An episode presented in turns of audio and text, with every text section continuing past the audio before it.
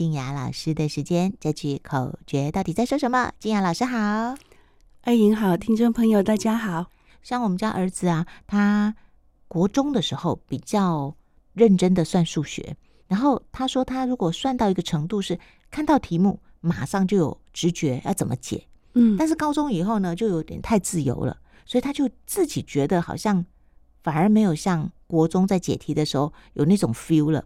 那他的老师就告诉他说：“你现在唯一能做的就是练习、练习再练习，一直做题目，一直做题目，一直做题目。当你做到一个程度的时候啊，你就会发现你那个直觉，只要看到题目就知道怎么解的那个感觉又回来。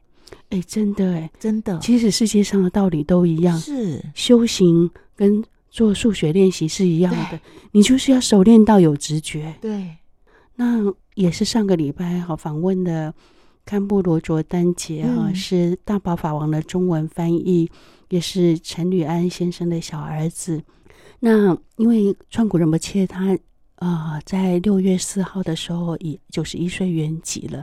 那我是访问呃堪布丹杰这件事情，我其实有点怕堪布难过啊，哭出来怎么办？这样其实也不怎么办了、啊，但是我避免他太难过，就问一些比较轻松的话题呀、啊，比如说。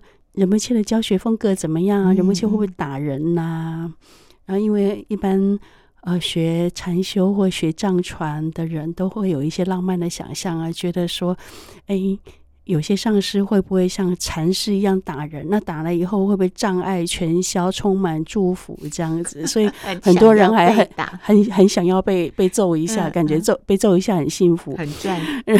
那我就问堪布说，哎。创古人不切会不会揍人啊？堪布说：“当然不会啊，他就是一个笑眯眯的好好先生呐、啊，而且非常的客气。每一次呃上法座说法，他一直到九十一岁还在法座上说法，每天至少花两小时在法座上说法口传。然后每次说完法都很客气的说：‘啊，真抱歉呐、啊。’”老是重复说同样的东西，哦、呃，应该很无聊吧？那甘布丹姐说，她听的次数多了以后，她忽然有一个领悟，就是其实这就是最深奥的东西。嗯，为什么？因为重复跟无聊这件事情，就是修行里面你真的投入进去以后，你才会发现的秘密。你一定要一再的练习，耐得住重复，然后才会发现那个重复的力量。嗯，所谓的无聊里面有秘密，你耐得住那个重复，看起来好像重复同样的内容、同样的形式，不断的投入你的身心在那那里面练习，一再熟练到产生直觉、产生力量。嗯哼，然后。你对法的真正的信心才会升起，因为你跟法才会结合为一。嗯，所以那个道理是一样的，就是请练习好吗？嗯，你真的要练习，你才会知道那是怎么回事。那你练习的时候一定要耐烦，要耐得住那个重复的无聊的部分。嗯，因为同样的同样的内容。重复几百遍、上千遍，感觉无聊死了。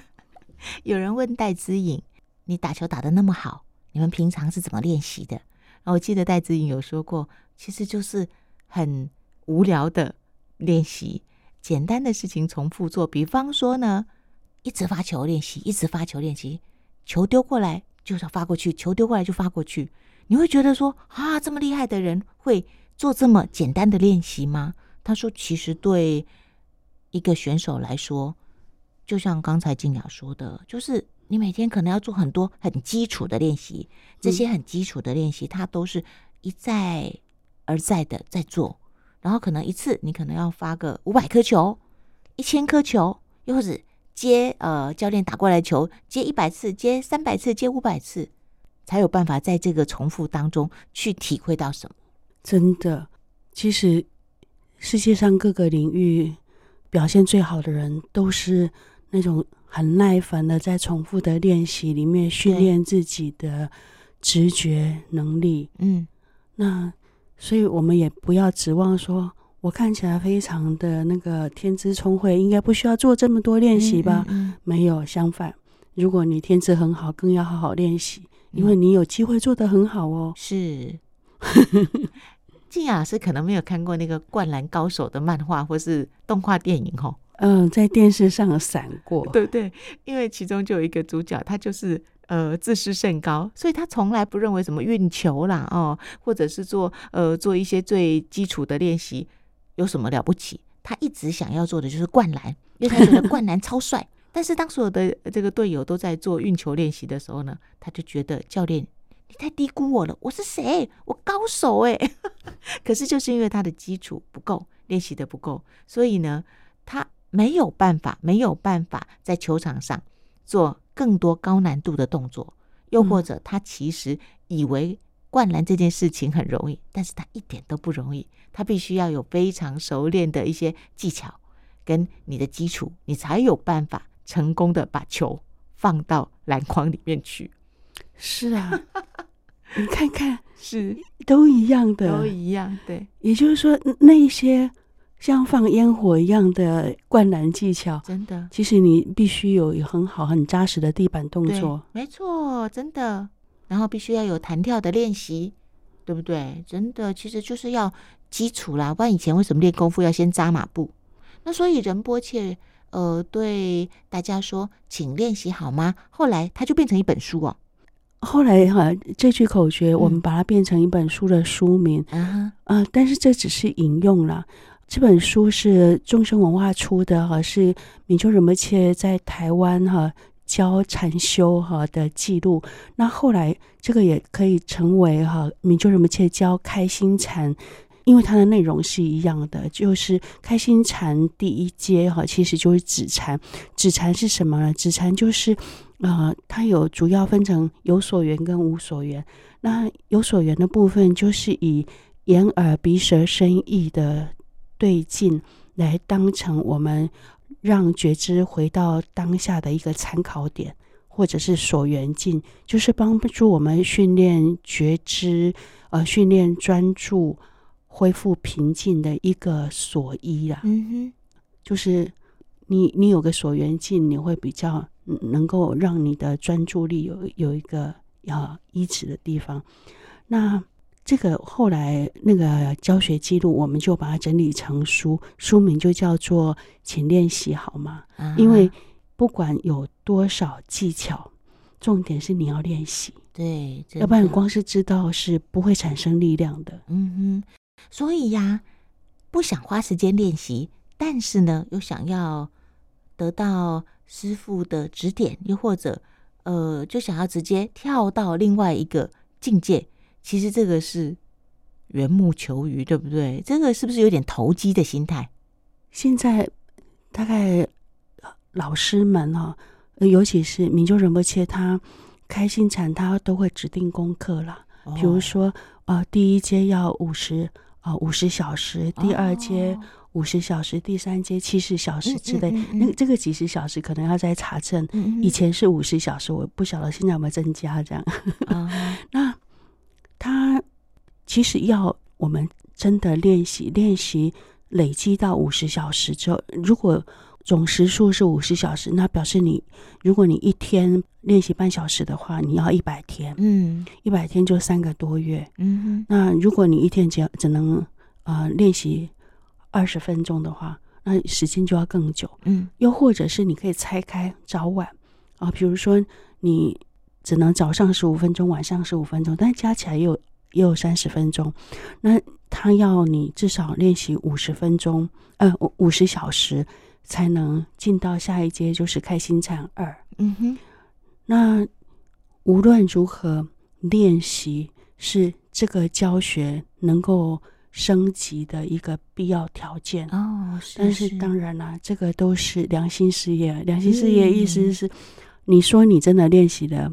也没有人说你必须开镜头，对，开镜头秀给我看。嗯，我们基本上是相信你的，因为做这个欺骗干嘛呢？对对对，生命没有变好了，是你本人又不是别人。对对对，而且养成欺骗的习惯对谁都不好啊。没错啊，到底想图什么，对不对？哦，其实很多人很想要多上一些课啦，嗯，就是很急切想要多上一些课，嗯，有点像是多买几个包包鞋，多买几双鞋子一样。那有时候也的确，嗯、呃，法友之间也会比较啊，你、嗯、你上到第几阶啦？是是是。会不会有上到比较高阶、比较厉害的感觉呢？有啦，嗯啊，我我们都是普通人，的确有这种感觉。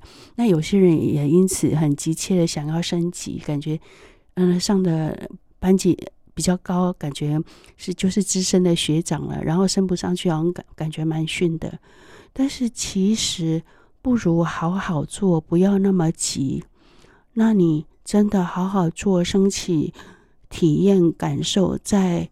进入下一阶，你的升级是很扎实的，嗯嗯嗯，而且真的练习的时候，你会有一个很明确的讯息，是你联系上最好的自己了，嗯，你跟最好的自己恢复联络了，啊，那个那个感觉会带来真正的信心，嗯哼嗯哼，是是是，我之前呢看过一出韩剧，然后他讲的是医院里面的故事，嗯，我本来。不知道原来呀、啊，每一位医师从学生哦，然后实习医师，然后很菜到变成非常有经验呐、啊，呃，这个有实际的临床经验之前，他们会去买很多的材料，然后呢练习，比方说要怎么样，比如说绑绳，因为我们 比方缝线，对不对？哈、哦，要怎么样绑绳？你要怎么样去做切的动作，又或者做绑的动作，又或者做很多很多，你可能真的面对一个生命，一个活生生的生命的时候。你必须做的事情，对呀、啊。我后来发现，哦，其实就是要变熟练之前呐、啊，你没有练习，你就是没有办法，没有办法，就是那么快的做的那么好。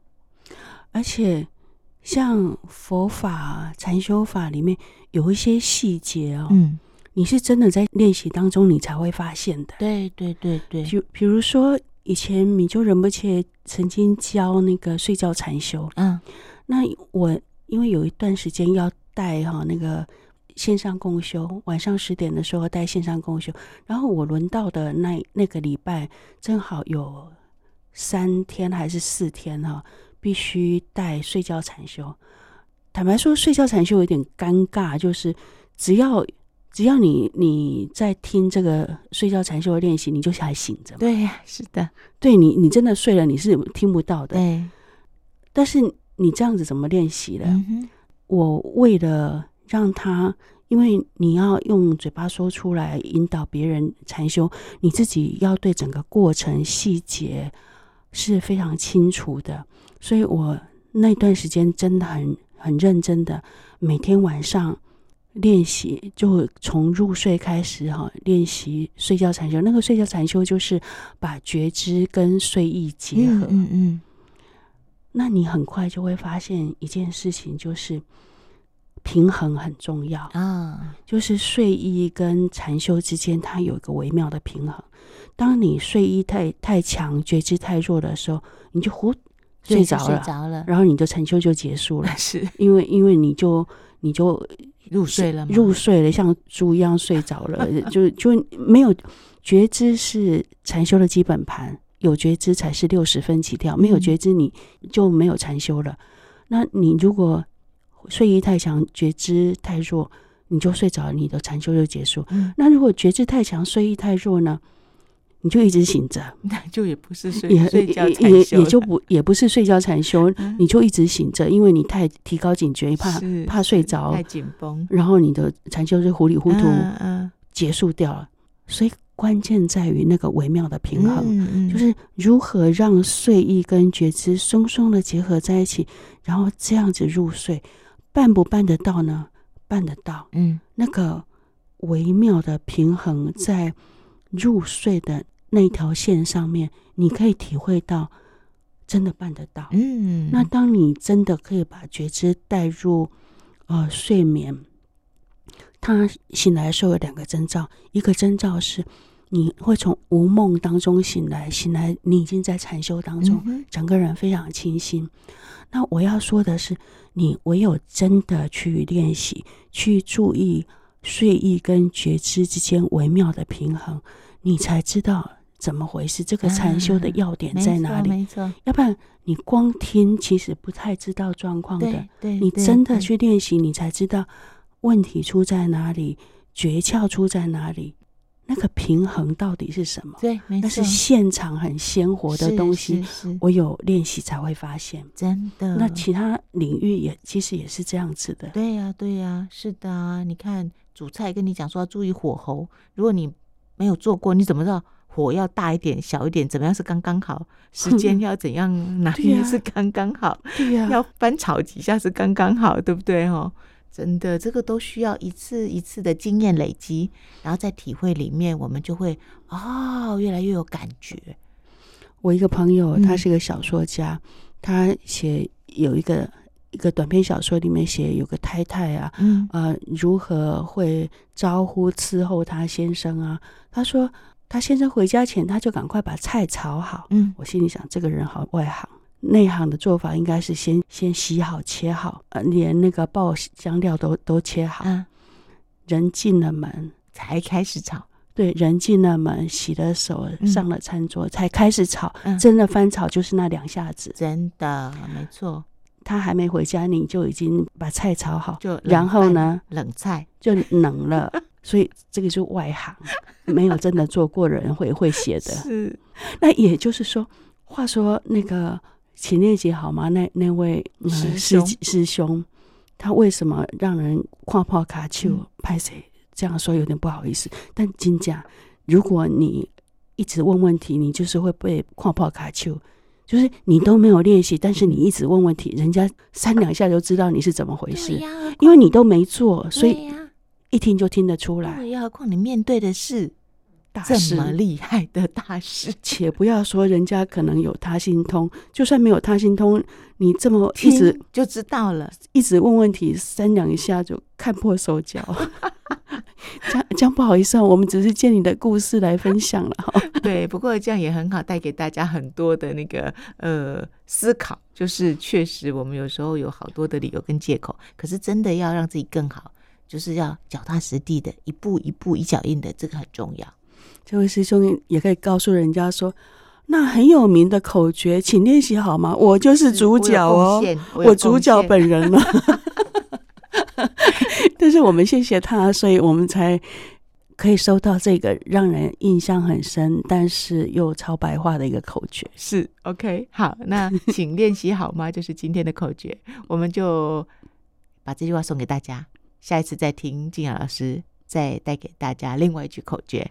好哦，好，请练习好吗？不管是哪一个领域，对，光说不练是不行的，不行不行，真的不行。好，那我们就下次见，好，下次见。